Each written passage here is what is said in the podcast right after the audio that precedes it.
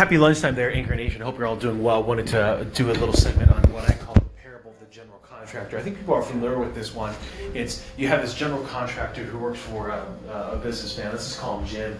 This general contractor is one of the best in the world. He's uh, goes all over building beautiful homes, beautiful mansions, uh, wonderful cathedrals, wonderful synagogues, wonderful mosques, and just always will choose the best uh, that is possible for the price and really will take the painstaking time to make sure that everything is up to code and making sure that it's going to last um, as long as possible. Wants to create structures that will eh, withstand the erosions of weather.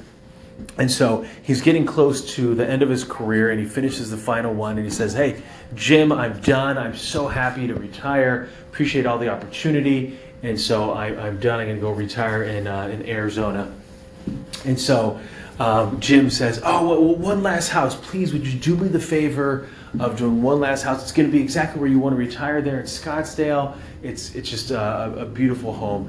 And so um, uh, the general contractor kind of thinks about it and he's like, I don't really want to. But then Jim is just able to convince him. And so he reluctantly gives in. He says, Sure, I'll do this final house and so it's it's in it's in Arizona, and he's a little bit distracted with the this is the place where he wants to retire, and so as he's going to the home, instead of uh, picking the best wood because it's going to take a couple weeks longer for it to arrive, he decides to go with the third best wood for the price uh, that they wanted to go for. Um, and typically, when you dig, um, you know, for electricity and dig for pipes, you need to have them buried a certain distance, and hey, it's going to take a little bit longer because the, the specific equipment wasn't available. It would have taken uh, another week for it to come in. And so he says, you know what? Let's just let's just get what we can do to get by. And so instead of it going like the two feet deep that he wanted to, he went one and a half. But again, it's gonna be buried. It's not a big deal. It's only in those worse you know, um, those horrible summer heats that you would actually even get affected by it. So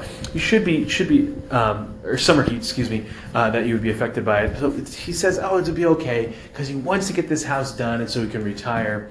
And so finally, he's able to finish. He's actually a, a couple weeks early, and um, he took a bunch of these different shortcuts to shorten up that time period. Uh, but again, no one's really going to notice unless some some kind of extreme things happen. And so as he goes to Jim and he says, "Hey, Jim, finally finished that house."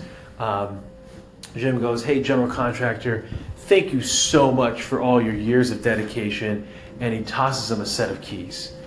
And the general contractor goes, What's this? And he goes, My token of appreciation to you is that I had you just build your dream house.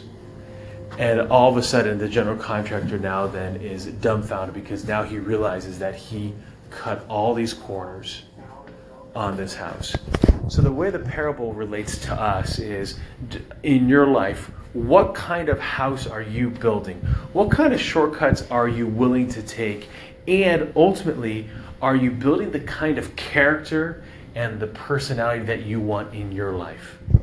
Sherm's out.